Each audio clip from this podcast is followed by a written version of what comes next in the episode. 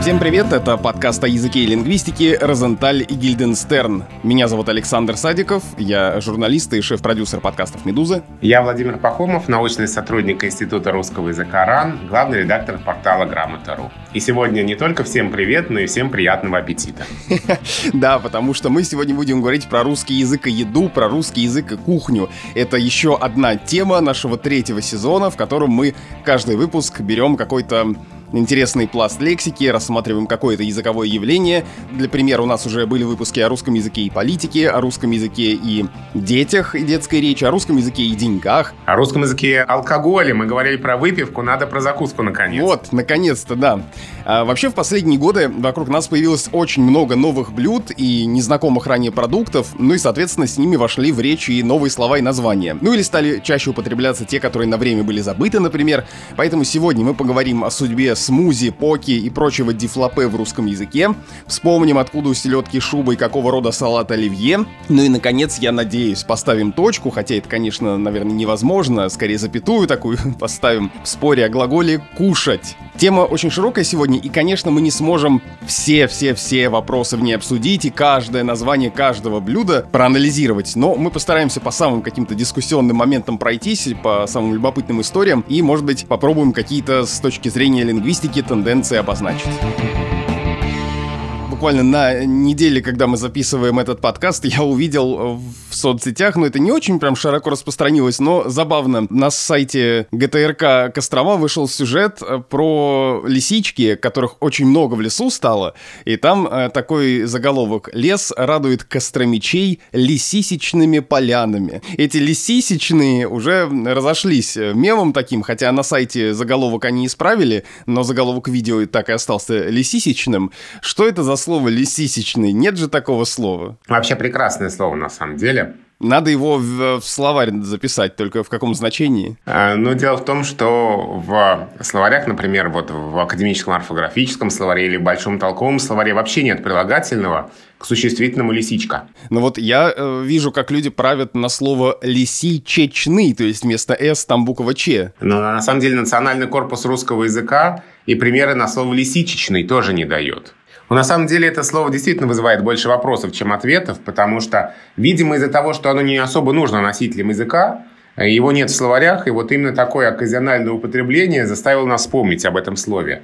А я видел уже и много анекдотов, э, которые пошли на эту тему лисичечная, прачечная, Опять, опять вспомнили этот известный анекдот. Еще, э, еще и надо на старомосковский лад говорить лисисишная. Да, то есть это прачечная, нет, это лисисишная, да. Но в итоге э, нормативно-прилагательного в словарях не зафиксировано. Как говорить-то? Или вообще лучше не говорить так? Но вообще, если бы я был редактором и правил эту новость, я бы написал а, полянами полными лисичек. А это длинно, понимаешь, это длинно. Лес радует костромичей лисичечными полянами, меня тоже смущает на самом деле. Давай ответим на вопросы слушателей, как мы делаем обычно в каждом выпуске третьего сезона. Нам приходит очень много писем, и я напоминаю, что вы можете присылать их на почту подкаст собакамедуза.io. На какие-то я успеваю отвечать э, непосредственно в почте, на какие-то мы отвечаем по ходу наших эпизодов, и мы постараемся на самые важные вопросы ответить в нашем последнем выпуске сезона, который будет в конце августа, который будет полностью состоять из ответов на ваши вопросы. Так вот, очень взволновал людей наш выпуск о лингвофрик ликах и народной этимологии. Вот, например, пишет э, Евгений. В вашем предыдущем подкасте упоминалась история происхождения слова «берлога» от английского «бэр». И я сразу же вспомнил похожий пример про собачий лай и поговорку «брешет как собака». Тут проводится параллель между словами «лай» и «брехать», если опираться на то, что в английском «лай» — это ложь, а «брехать» — лгать. Очень сомневаюсь, что это вещи как-то связаны, но хотелось бы услышать ваш комментарий. Конечно, никакой связи в истории этих слов нет. Брехать вообще изначально значит лаять, и это уже переносное употребление говорить вздор, бессмыслицу. Слово «брехать» восходит к древнему индоевропейскому корню и находит соответствие в других языках, и, кстати, в английском тоже. Но, конечно, не со словом «лай» ложь это связано, а с английским глаголом «bug». «Лаять» — это такой далекий родственник нашего слова «брехать». На самом деле, э, история с э, «Б», в смысле английским медведем, берлогой и вообще словом «медведь» тоже вызвала очень живой отклик у э, наших слушателей. И здесь сразу два письма я бы хотел процитировать. Первое — это письмо от Светланы. После вашего выпуска решила поискать этимологии слов «Б» и «берлога», и так я пошла дальше вплоть до индоевропейских корней. В английской Википедии указано следующее, и дальше там Светлана цитирует английскую Википедию и спрашивает таким образом, прото индоевропейские корни впрямь похожи. Может ли быть так, что эти слова все же родственные? Я бы сказал так, что то, о чем мы говорили с Есенией Павлоцки в выпуске о лингвофриках, что именно мы пытались сказать про слово «берлога», что оно не связано с нынешним словом «б», современным английским словом, обозначающим медведя. Именно так. Да, мы говорили о том, что в слове берлога первый корень – это древний индоевропейский корень со значением такой грязноватый, коричневатый, то есть как не очень чистое место. И если действительно покопаться в истории уже индоевропейских корней, то может быть корень, называющий медведя в английском языке, и корень вот этот вот со значением грязноватый, может быть как-то там внутри между собой очень далекими или не очень далекими цепочками связаны. Но к современному слову «бер» – «медведь» история слова «берлога» не имеет никакого отношения. И вопрос, который э, нам пришел анонимно, как раз связанный с медведями. А как же раньше-то их называли? Какое название было табуировано? Мы, мы все время говорили, что медведь это эфемизм, медведь это эфемизм. Так э, эфемизм чего, да? Что это за слово? Ответ на этот вопрос тоже есть у Есении Павлоцки, которая была у нас в гостях в прошлом выпуске. А у нее есть большая статья про историю названия медведя. И как раз она говорит о том, как боялись этого зверя наши предки. И не только избегали его произносить, его название, но и, может быть, даже и думать о нем, а не то, что ходить к нему с блинами. Получается, что само слово до нас так и не дошло? До нас не дошло слово, но дошло название медведя на латыни «урсус», дошло название медведя в греческом языке Арктос, и отсюда Арктика. Но как это слово могло бы звучать в славянских языках, здесь только историческая реконструкция может дать такие предположения. И предположения такие, что это слово, которое у наших далеких-далеких предков называло медведя, могло предположительно произноситься как «хырткёс». Примерно так. И если бы это слово, да, вот этот индоевропейский корень, продолжал бы сохраняться в русском языке, если бы он не был табуирован, если бы наши предки его использовали, то в современном языке, пишет Есений Павлоцкий, медведь бы назывался примерно как Ирс или Ворс. Но это название в языке наших предков не сохранилось, они всячески его избегали и говорили о нем описательно. Тот, кто ест мед. И тот, кто ест мед, вот э, отсюда и получилось слово медведь. То есть медведь это не ведающий да, медом или ведающий, где найти мед, а это тот, кто ест мед. Там корни мед и ед, а не вед. Вот так мы и подошли, плавно вернулись к нашей основной теме. К, к теме еды, да? К теме еды, да. я хочу начать с главного, с вопроса, который входит в разряд таких классических вечных вопросов, которые задают лингвистам. Слово «кушать». В разделе справочной службы на грамоте.ру я нашел три страницы вопросов про этот глагол. И все спрашивают одно и то же. И вы там, кстати, одно и то же отвечаете. Более того. Так что, можно ли говорить «кушать»? Вот все это спрашивают. Ну, я опять отвечу, да, то, что мы там отвечаем на всех этих трех страницах. Что литературная норма в данном случае проявляет некоторый шовинизм и допускает употребление слова «кушать» только в речи детей, и в речи женщин. А в речи мужчин это слово не употребляется. У него очень тяжелая история, у него очень сложное происхождение. На протяжении многих десятилетий, а то и столетий, был э, в составе такой этикетной формулы «кушать подано», и это слово из такой лакейской речи. И вот такая тяжелая история этого слова, она, в общем, в современном русском языке и влияет на его употребление. Вообще, наверное, стоит сказать, что хватит нам действительно заниматься этими гендерными различиями, и разве что в составе устойчивой формулы «кушать подано» и в детской речи при обращении к ребенку. Ты покушал, ты хочешь кушать, это слово нормально. А в речи взрослых людей либо мы его принимаем совершенно спокойно, либо мы его отторгаем, но не делаем различия по полу. Вот мне бы так больше понравилось. Но норма пока такова. Признавайся, ты сам говоришь кушать? Нет, но я не испытываю никакой неприязни к этому слову. Есть люди, которых передергивает от этого слова. По-моему, ты к ним относишься. Это да? я, да. Я очень терпим к словам. Мне скорее вообще любопытно, как говорят другие. Меня в речи окружающих уже давно ничего не раздражает, кроме вот этого одного, когда говорят кушать. И извините, я не могу ничего с собой поделать. Особенно, когда это говорит, ну, кто-то взрослый. Вот это прям как ножом по стеклу. Честно признаюсь, я пытался отрефлексировать это и понять, почему мне это не нравится. Прежде всего, это вообще какая-то абсолютно дебильная субъективная причина, но мне просто не нравится звучание этого слова. Но я хочу обратиться к другому незримому герою многих наших подкастов, к Максиму Крангаузу. И он в прошлом году э, выступал э, на лекции в Москве на Science Bar Hopping, и лекция у него была о языковых страхах, чего мы боимся в языке и чего хотим изменить. Ну, понятно, что на тему слова «кушать» его часто спрашивают, но э, он приводит такое объяснение, почему это слово так многих раздражает. И это не только слово «кушать», это вот из этой же серии «Миско», «Печенька», мы ведь русские люди, говорит Максим Крангаус, для русского языка чрезвычайно характерно использовать эти слова. Но он считает, что слово «кушать» — это как э, из разряда использовать уменьшительные суффиксы. И это способ, э, по его словам, одомашнить пространство. То есть, когда говорят «выпьем водочки», это не значит, что мы выпьем мало, да? Это значит, что мы выпьем, и атмосфера будет хорошая, домашняя, всем будет приятно. И это характерно для русского языка, и даже те, кто ненавидит эти суффиксы, их все равно употребляет. А вот почему мы это ненавидим, и почему слово «кушать» тоже попадает в эту сферу, потому что это является показателем социального класса. То есть, когда мы говорим «кушать», мы сразу создаем некий такой социальный портрет человека, и этот портрет, ну, как правило, является критикой. А, и кто ненавидит или боится этих слов. Как говорит Крангаус, это образованные люди, интеллигенция, и за этими словами они видят некий социальный портрет, который им неприятен.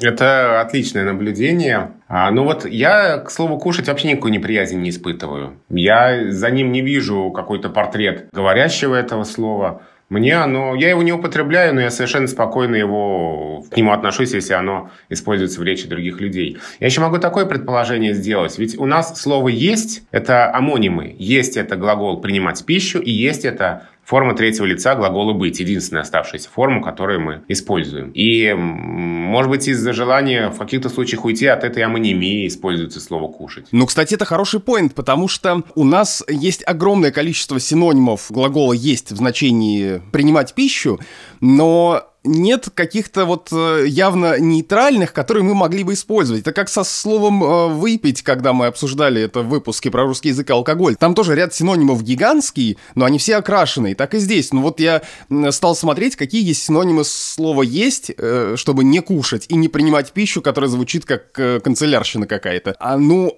все остальное это вот так просто в литературной речи не скажешь. Там от слова «жрать» до слова, которое мне, кстати, нравится, но я его сам редко употребляю, до слово «заточить». Да, все какие-то разговорные, жаргонные, хавать и прочие, да, или что-то совсем из высокой лексики. Можно предложить перестать кипятиться всем по поводу слова «кушать» и нормально его использовать, но я боюсь, что это наше с тобой предложение, точнее, мое предложение. Ты же э, не любишь слово «кушать». Нет, я Мало не, кто не, не хочу. Я, я про себя молча, как говорил, опять же, Михаил Абрамович Штудинер, когда негодовал на занятиях, хотел показать, что он действительно очень сильно недоволен, он абсолютно э, спокойным тоном говорил «я киплю». И вот когда он говорил «я киплю», вот это означало, что это просто вот э, на самом деле верх э, эмоциональной шкалы 10 из 10. И не надо было недооценивать вот это «я киплю». Собственно, мы с тобой можем заканчивать этот выпуск, потому что мы назвали Крангауза, назвали Штудинера, э, употребили глагол, который, слово употребили, которое вызывает резкое отторжение у многих носителей языка, э, сказали, что, в общем-то, ничего страшного в этом нет, обязательную программу выполнили, все. Программа минимум выполнена, а теперь программа максимум. И я хочу сейчас поговорить про новую еду и новые слова последних лет. И мне кажется, что главная та тенденция, которая я для себя отметил, может быть, ты со мной не согласишься, но мне кажется, что, ну, во-первых, огромное количество новых продуктов, новых блюд, и сочетаний, рецептов со всего мира обогатили нашу культуру и наш, э, прости господи, рацион, да, вот тоже слово, от которого веет, я не знаю, чем копирайтом 90-х, вот, и наш язык тоже. И история э, этих слов, по сути, это слова, которые становятся символами эпохи. Еда, которая была популярна, и слова, которые входили вместе с популярностью этой еды там в 90-е, это одна еда, в 2000-е другая, в 2010-е третья. Сегодня это еще что-то. И мне кажется, что это, как вот мы говорили в выпуске с одеждой, это не только история заимствований, потому что чаще всего это какие-то заимствованные слова, но еще и э, слова, которые становятся маркерами определенного периода. Согласен с тобой, да. А, в общем-то, по заимствованиям мы, наверное, можем даже вспомнить эпоху, когда это было. А, можно назвать слова, которые, ну, за, за которыми стоят 90-е, слова, за которыми стоят нулевые, и слова, за которыми стоят наши дни. Ну вот 90-е у тебя с какими словами, связанными с едой, ассоциируются? Вот 90-е у меня, как это ни странно, ассоциируются с йогуртом, потому что это тоже интересная история, и, наверное, они хорошо бы здесь сказать. Это слово в каком-то смысле было дважды заимствовано русским языком. Сначала из восточных языков, из тюркских, в форме «ю» с буквой «ю» или с буквой «я», «я», «гурт», и с ударением на конце, и в таком э, виде это слово знали наши писатели-классики. И второй раз уже из английского языка в конце 20 века, вот те самые 80-е 90-е годы, когда появились новые современные привычные нам йогурты, питьевые йогурты в этих бутылочках или стаканчиках. И вот это вот уже йогурты с ударением на «о». То есть слово было заимствовано дважды, и в этом смысле как раз, как опять не вспомнить тот самый скандал уже более чем десятилетней давности, когда по многим СМИ разлетелась новость, что теперь правильно йогурт. И сколько тогда лингвисты не говорили о том, что, помилуйте, какой теперь правильный, это старая норма, это старое заимствование, а новая норма йогурт. Но тогда ведь э, все вспоминали, что никто в, э, слово с ударением йогурт никогда не слышал, то есть поэтому они, оно воспринималось как новое. Правильно, потому что это очень давно забытое старое, потому что все, кто мог слышать это слово, но они уже, в общем, не с нами или в глубоко почтенном возрасте. Поэтому, да, увидев в словаре словаре слово «йогурт», тогда журналисты, те, кто распространял эту информацию, решили, что это какое-то нововведение. А это старая норма, которая по инерции еще остается в словарях. Ну, примерно как ударение «иначе». Хотя «иначе» еще кто-то употребляет. Еще мне кажется, что в 90-е, опять же, появились, э, активно стали развиваться у нас пиццерии или пиццерии. Вот э, все-таки, мне кажется, пиццерия ударение у нас закрепилось. Давай смотреть э, словарь Штудинера. Ты знаешь, здесь два ударения дается. Пиццерия как основной вариант, но пиццерия как допустимый. А тебе какой больше нравится? Но пиццерия, я как-то привык к этому. Я не знаю, почему так сложилось. Пусть будет пиццерия. В академическом орфографическом словаре тоже два варианта ударения, в большом толковом два варианта ударения. А вот в словаре Заровы, русское словесное ударение, только пиццерия. И здесь надо вспомнить, что это словарь, который э, последний раз э, обновлялся автором в 2000 году. То есть 20 лет назад основной рекомендуемый для СМИ вариант был пиццерия. А сейчас у Штудинера уже на первом месте пиццерия. Получается, что направление движения в эту сторону, что когда-то а, основным вариантом считалась пиццерия, а сейчас мы движемся в сторону пиццерии. 2000 И вот здесь, мне кажется, была такая тенденция, которую, опять же, Максим Крангаус, на которого мы часто ссылаемся, обозначил как... Он немножко про другое говорил, но это определение подходит и сюда. «Сделайте мне элитно». То есть мы начали заменять привычные слова, и это иногда была замена иноязычного слова на иноязычное, не только русские слова заменялись. И вместо бутерброда у нас был сэндвич обязательно, если сейчас даже, наверное, не бутерброд, а брускетта, хотя в некоторых барах, я знаю, идет обратная тенденция, там действительно подают бутерброды с колбасой, так и называют это бутерброд. Это такой антитренд. Ну или, что блестяще обыграли в фильме «О чем говорят мужчины», да, вот это абстрактно придуманное дифлопе, как образ некоего дорогого, уникального блюда с каким-то таинственным, загадочным западным названием. Читаю. Дифлопе спала бы с семечками кациуса, 64 доллара. И ведь неловко спросить. А, простите, а что такое дифлопе. И это не просто гренка, да, это крутон. Вот мне кажется, что вот какая-то такая тенденция э, огламуривания еды, она тоже сказалась на языке. И в каком-то смысле это невидимое миру дифлопе, э, которого на самом деле-то, в общем-то, и не существует, по-моему. Это просто придумка такая очень удачная. Это одна из таких аллегорий э, всей вот этой эпохи двухтысячных. На самом деле интересно, что пока мы вообще задаемся вопросами, чем отличаются крутоны и гренки, да, параллельно с этим еще не умерли вопросы, как правильно гренки или гренки. Вот, я тут хочу сказать, что я в школе э, слушал все время на эхе Москвы рубрику рубрику Марины Королевой.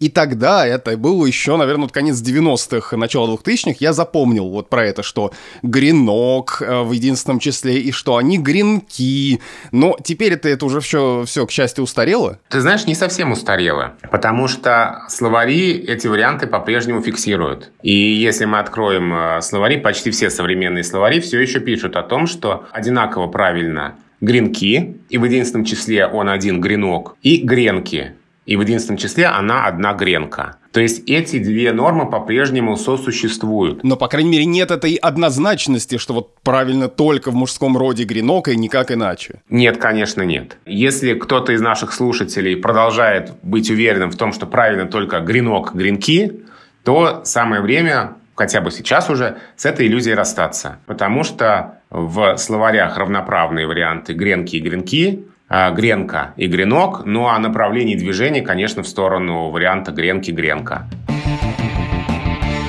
приближаемся к нашим временам, а вот этот вот э, гламур сменился хипстерами, которые стали пить смузи, э, есть фалафель и ходить в бургерные. Ну вот смузи, например, да? Сейчас, э, несмотря на то, что в словарях по-прежнему этого слова нет, хотя этому слову уже много лет. Я нашел, например, статью 2009 года на каком-то сайте. Статья называлась «Новые слова», и там написано, вот в последние годы появилось много новых слов, и, например, слово «смузи». Это 2009 год, то есть это был уже больше 10 лет назад. И до сих пор словарей нету. По-прежнему иногда возникают вопросы, как писать смузи через Z или, может быть, через 2S. Но мне кажется, вариант смузи через Z закрепляется уже. Да, слова смузи пока нет в словарях, но в УЗОСе, то есть в практике употребления, такой вариант преобладает. И можно сказать, что да, смузи через Z пишется и произносится в подавляющем большинстве случаев, и, наверное, в словарь войдет в таком виде. Ну вот, например, фалафель, еще одно блюдо, которому на самом деле уже очень много лет, если не столетий. Я удивился, что у вас, опять же, на грамоте люди спрашивают, как правильно фалафель или фаляфель. Мне кажется, вариант через «я» вообще уже давно отошел. Ну, то есть он, может быть, был на первых порах, а сейчас так никто не говорит. Ну, ты, может быть, нашел какой-нибудь довольно старый вопрос, потому что сейчас действительно такой вариант какой-то экзотический, мало встречающийся. Может быть, это был старый вопрос, сейчас действительно фалафель закрепилась, но в словарях по-прежнему нет, и здесь, наверное, можно поговорить о том, что либо лингвисты не так часто ходят по модным барам и ресторанам, и гастромаркетам, а об этом мы еще поговорим, или что лингвисты просто ждут, какие слова действительно понадобятся языку, а какие уйдут очень быстро вместе с породившей их модой, потому что вот мы сейчас говорим о том, что а, мода на разные названия блюд очень быстро проходит, и очень может быть, что и не понадобится включать слово в словарь, через 10 лет никто не будет это блюдо есть, никто не будет это слово использовать.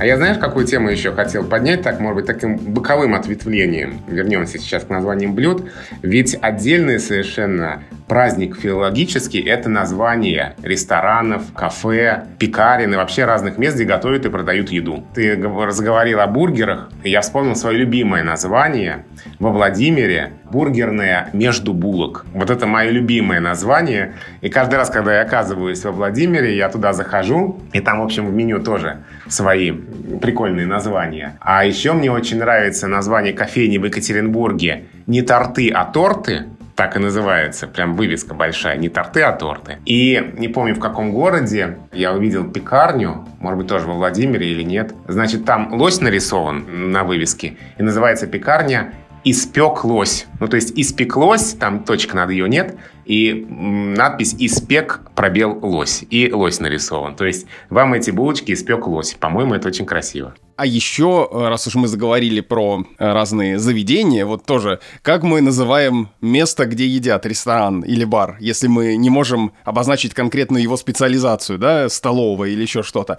Вот я чаще всего употребляю слово «заведение», хотя я знаю, что многие это не любят, и заведением называют э, многие люди вообще туалет, а, но мне почему-то как-то вот это вот засело, я не знаю откуда. Сначала это было с такой иронией, а потом я стал употреблять это вот на постоянной основе. Но под вечер, обходя заведение, я ищу глаза в толпе ее жадно, то ли девочки, а то ли видение. Ну, кстати, вот, пожалуйста, да, это защита моей версии. Э, я тоже думал в детстве, ну, как в детстве, ну, не совсем в детстве моем была эта песня уже, но в таком возрасте еще, когда я задумывался над значением разных слов, и я думал, какие заведения вообще имеется в виду, где он ищет эту девочку. А что касается твоего употребления, то оно действительно очень э, вполне нормальное. А, потому что слово «заведение» толкуется в словаре как а, торговое или промышленное предприятие, мастерская, магазин, трактир и так далее, с примером питейное заведение, то есть трактир. Хотя, может быть, и прачечное, прачечное заведение, и кожевенное заведение, но вот это прям совсем устаревшие контексты. А вот мне кажется, что из питейного заведения это слово вышло в самостоятельное употребление стало просто использоваться как э, синоним места, где едят. И я бы даже сказал, что, возможно, сейчас у него какая-то новая жизнь началась у этого слова, потому что оно действительно употребляется. То есть это не устаревшее. Мне еще очень нравится слово «едальня». Его мало кто употребляет, но, по-моему, оно тоже такое, извините за это выражение, вкусное. Я его использую, да, я тоже его использую. Мы пошли сейчас по каким-то уже наименованиям мест, где едят или где продают еду, и тогда логично сейчас поговорить про фудкорты и разные рынки. Ну, не только как явление, понятно, у нас здесь не передача о гастрономических трендах, а все-таки о русском языке. Давай начнем с простого. Фудкорт как пишется? Фудкорт пишется через дефис. Вообще, вот э, в отличие от фалафеля, многие слова, называющие вот именно такие заведения, в словарях уже есть. И в том числе слова с э, частью food они уже зафиксированы. И, например, есть э, фудкорт, фуд-фотограф или фуд-шоу. А они все зафиксированы, фуд в них пишется через дефис. А вот когда фуд на втором месте стоит в слове, тогда правильно слитное написание. Фастфуд пишется слитно, и slow food Движение против фастфуда, это тоже есть уже в орфографическом словаре, тоже пишется слитно. Слушай, ну это же нелогично, ведь фудкорт очень короткое слово, и его так и хочется написать без всяких знаков, а слитно. И, возможно, мы к этому придем, потому что, знаешь, есть такая закономерность, что когда слово к нам приходит, и пока оно для нас еще новое, не очень привычное, не очень понятное, а, оно может писаться через дефис, потому что дефис показывает нам части этого слова, пока еще нового, пока еще не освоенного. А потом, когда слово осваивается, становится привычным, знакомым, то дефис часто пропадает. И такие примеры есть, э, что касается заимствованных слов. И я совсем не исключаю, что фудкорт через какое-то время может начать писаться слитно, как пишется слитно фастфуд. То есть это не навсегда. Мы посмотрим, как это слово будет использоваться,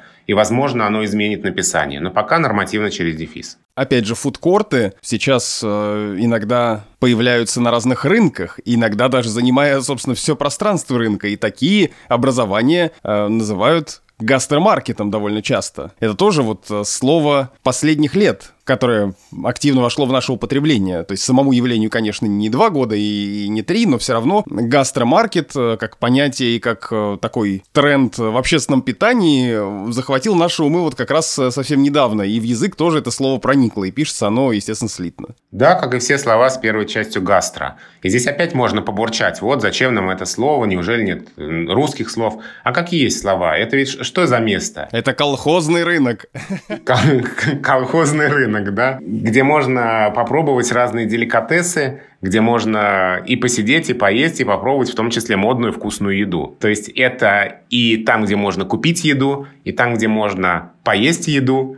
Поесть еду, хорошо сказал. И, в общем, это смесь э, рынка и ресторана. Но причем перекос в сторону ресторана, в сторону заведений основной. То есть э, гастромаркет скорее будет, э, ты ожидаешь от него увидеть большое количество разных маленьких точек, где ты можешь купить или попробовать какую-то еду, а вот не прилавки с овощами, мясом или еще чем-то, хотя они тоже могут быть, но все-таки скорее это не основное назначение. Но при этом на другой стороне а, этого процесса наименования заведений, с одной стороны у нас фудкорты, гастромаркеты, гастропабы, но с другой стороны ведь пельменные и рюмошные, которые тоже существуют, и более того, какой-то вот обратный тренд тут тоже есть. Но когда называют э, места по основному блюду, которое там подается, там варенишное, еще что-нибудь такое, не знаю, фалафельное наверняка может быть какая-нибудь. Ну ведь рюмочная или даже рюмы, мне кажется, это надо произносить рюмошная. Рюмошная, да. Именно с таким налетом, да. Это ведь тоже особый тип заведения. Стилизация под старину, под те еще рюмошные – она специально поддерживается. Рюмошная — это ассоциация с чем-то советским. Я вот помню даже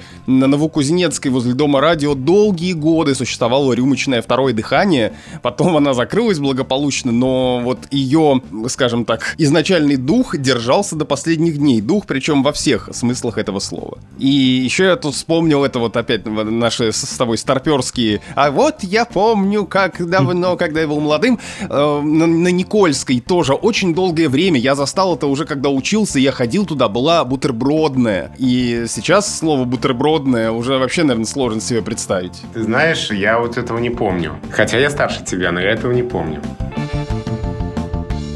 я хочу снова к еде вернуться. Э, и вообще в нашем выпуске мы должны что-нибудь есть по ходу обязательно жевать. Потому вот что... у меня тут, у меня черемша вот тут, вот черемша есть. Вот черемша, да, у меня здесь э, кофе, я вот сейчас откушаю кофе с пирожным. Так вот, мне а кажется... я черемшу погрызу. Да, в последнее время мы все стали есть авокадо. То есть авокадо прочно э, закрепился в нашей жизни. Или закрепилось. Вот какого рода слово авокадо? Я так для себя и не решил, а в словарь заглянуть лень, потому что я знаю, что у тебя можно спросить. А я загляну в словарь, потому что я никогда не отвечаю, не загляну в словарь, потому что всего знать невозможно. Я не буду говорить без моего авокадо. Да. Твое авокадо – это словарь Штудинера. Или мой авокадо. Твое.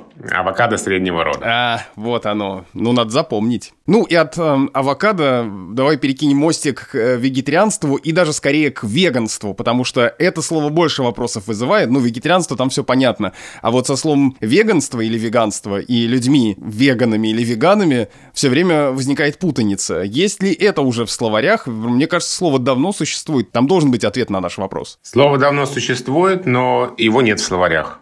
И надо сказать нашим коллегам э, в Институте русского языка, Елене Веленовне Бешенковой и Ольге Евгеньевне Ивановой, о том, что надо бы, наверное, это слово уже включить в корпус русского орфографического словаря, но произносится чаще на, с ударением на первом слоге, насколько мне известно. Веган все-таки веган, веганство. Кстати, в словаре Штудинера веганов нет, но есть вегетарианец. А почему он там есть? Какая сложность в этом слове? Дело не в ударении, а в произношении, потому что э, существует два варианта. На первом месте вегетарианец, вот это риа произносится, а на втором месте с мягким знаком, как будто бы вегетарианец. Ну, по-моему, это так сложно даже произнести. Но как такой вариант допустим. Вольтарианец какой-то. Вот-вот, вегетарианец. Но еще, мне кажется, одна из тенденций, э, если мы уже говорим про современную еду, что слово «бургер», как мне кажется, ну это тоже может быть мое субъективное восприятие, отделилось от слова «гамбургер» и «чизбургер», ушло в сольное плавание, хотя оно является основой этих слов э, и существует тоже само по себе давно,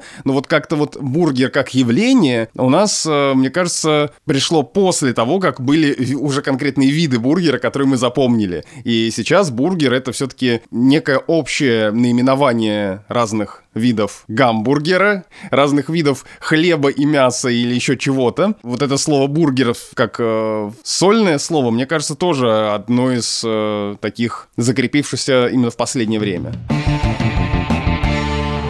Про новое поговорили, давай про старое. Наконец-то про наше родное, про селедочку, про борщичок, а, про пельмешки. Все, я влезаю в лапти и, и рассуждаю о чем? О селедке под шубой. Э, вот это как раз блюдо, которое всегда с нами. И несмотря ни на какие тренды гастрономические, все равно селедка под шубой присутствует э, так или иначе на столе у каждого. Может быть, незримо, может быть, в виде новых каких-то вариантов, но селедка под шубой. Я бы сказал, что селедка под шубой – это символ нашей страны. И она очень соответствует именно российскому новогоднему столу. Подожди, а салат оливье? Ну вот именно селедка, ведь у нас в России, да, встречаются Европа и Азия. И вот именно в названии селедки под шубы соединяются и Запад, и Восток, и Север, и Юг, и, в общем, все вместе. Потому что, вот если говорить об истории слов «селедка» и «шуба». Селедка приплыла, скорее всего, с северо-запада. Предполагают, что это заимствование из скандинавских языков, и известно это слово в русском языке с 18 века.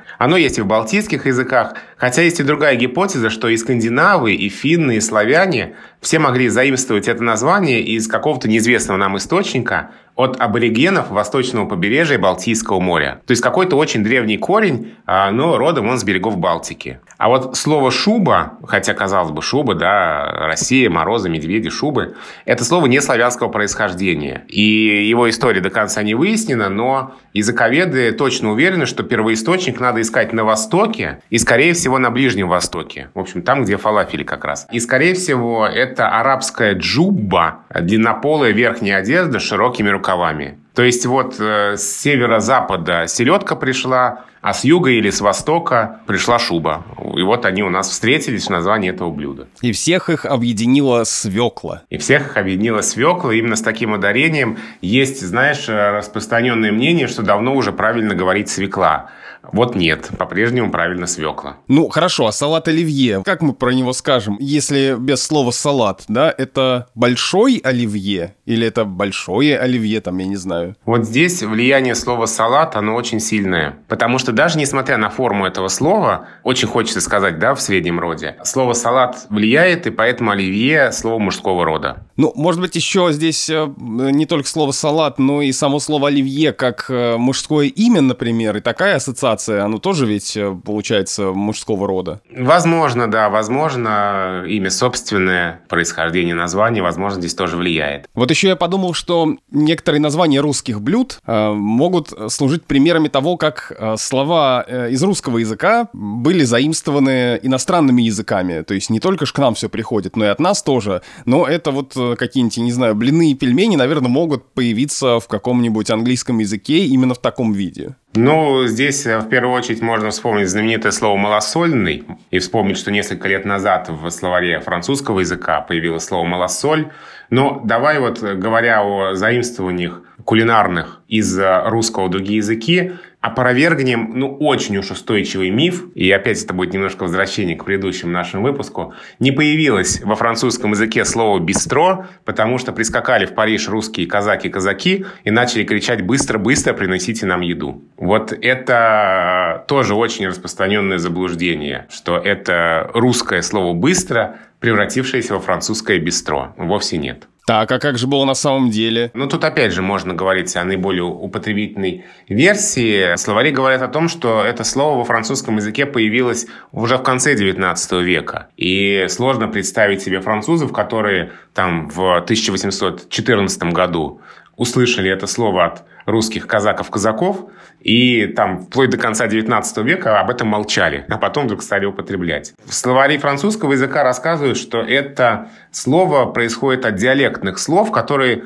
называют дешевые вина и тех, кто торгует этими дешевыми винами. Очень прозаическая и совершенно не романтическая история. Я понимаю, что мы не можем вот каждое прям слово обсудить, но вот э, не могу устоять. Есть еще же одно понятие, которое требует разъяснения, это кулинария и кулинария тоже вечный спор, но вот я посмотрел в словаре э, трудности русского языка для работников СМИ у Штудинера, значит, кулинария на первом месте, но кулинария тоже можно. И с этим же связан вопрос э, гастрономия или гастрономия. Вот э, когда говорят рыбная гастрономия, это возвращение к нашей теме про всякие гастромаркеты, ведь, скорее всего, гастрономия сейчас употребляется чаще всего. А про гастрономию словари говорят, что это гастрономия. И только с таким ударением, и что Динер тоже пишет гастрономия, это единственный вариант. Да, так что запоминаем, что гастрономия, но предпочтительно кулинария. Слушай, но ведь вот это как раз, э, по-моему, та э, норма, которая очень скоро пошатнется, потому что гастрономия сейчас гораздо чаще употребляется, чем гастрономия, и это вообще не воспринимается как ошибка. Мне кажется, здесь дело в том, что благодаря этим гастромаркетам, гастропабам и, и прочим гастро, вообще вот эти слова с этой частью, они стали как-то более употребительные. И раньше, возможно, это был а, разве что какой-то специальный термин. То есть это слово откуда-то из э, старых советских вывесок, да, и той же самой книги о вкусной и здоровой пище. А, и в живой речи вряд ли оно могло употребляться так уж активно. А вот сейчас э, оно кажется более популярным стало, и вполне может быть, что его произношение изменится.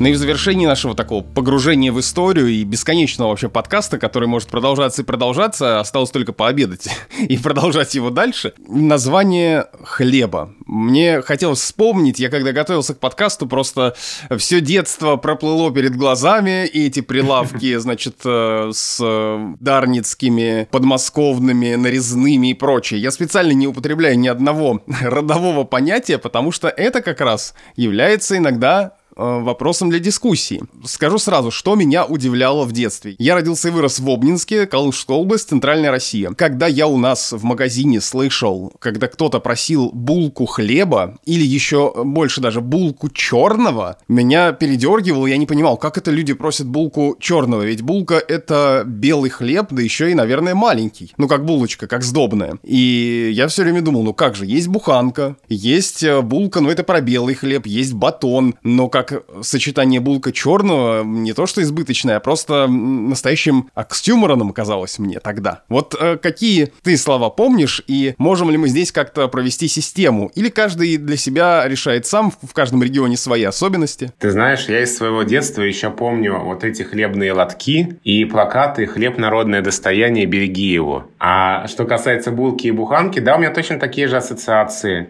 А, и булка для меня это только белый хлеб – и причем это даже скорее не хлеб, а булка это скорее что-то такое сдобное сладкое для меня. При том, что в словаре, в толковом я посмотрел, э, булка именуется именно белый пшеничный хлеб. То есть для меня вот в моем сознании слова батон, буханка и булка они совершенно не пересекаются. Для меня батон – это белый хлеб, нарезной, например. Буханка – это черный хлеб. И булка – это что-то сдобное и сладкое. То есть буханка белого ты не можешь сказать? Буханка белого я не могу сказать. Для меня буханка связана с черным хлебом, а белый для меня только батон. Но ведь смотри, буханка – это э, что? Это скорее форма кирпича хлеба, правильно? Да. А да. ведь кирпич-то может быть и белый, и бывает такой хлеб, который, э, ну, как пшеничный белый, только в форме кирпича. Чем не буханка белого? Это не запрещено совершенно. И, в общем, большой толковый словарь э, редакции Кузнецова говорит, что буханка – это обычно о черном хлебе. Но обычно это не значит всегда. А вообще, конечно, слова булка, буханка, они часто приводятся как э, те же самые примеры разницы в речи жителей разных городов, в первую очередь, конечно, Москвы и Петербурга, но и жителей других городов тоже.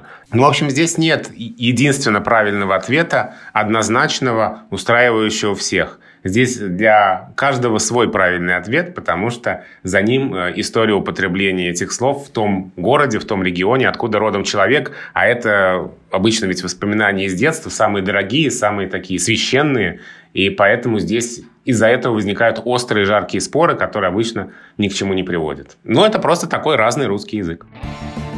Ну что, спасибо. На этом сегодняшний выпуск э, надо закончить уже. Сказать до встречи через неделю. Это был подкаст Розентали Гильденстерн, подкаст о языке и лингвистике. Меня зовут Александр Садиков, я журналист. Я Владимир Пахомов, научный сотрудник Института русского языка РАН, главный редактор портала Грамота.ру. Подписывайтесь на нас, мы есть на всех основных платформах, везде, где вы слушаете подкасты в вашем любимом приложении. Мы наверняка есть. Если вы найдете нас в поиске и подпишетесь, вы сможете получать уведомления о новых выпусках и не пропустите мы выходим каждый понедельник. Ну и, конечно, пишите нам на почту подкаст собакамедуза.io. Мы стараемся отвечать на ваши вопросы и э, по ходу третьего сезона, и в конце нашего сезона мы сделаем большой выпуск с ответами на вопросы. Ну и, конечно, пока вы ждете наш следующий эпизод, э, послушайте другие подкасты Медуза, а их очень много. Например, подкаст о сериалах и кино, который называется «Чего бы посмотреть». Тут, э, конечно, пользуясь случаем, хочу сказать, что я э, и туда тоже просочился. Недавно вышел выпуск, где я э, с упоением рассказываю о фантастическом сериале «Разрабы». И если вам он не понравился, послушайте этот выпуск, может быть, я смогу вас переубедить.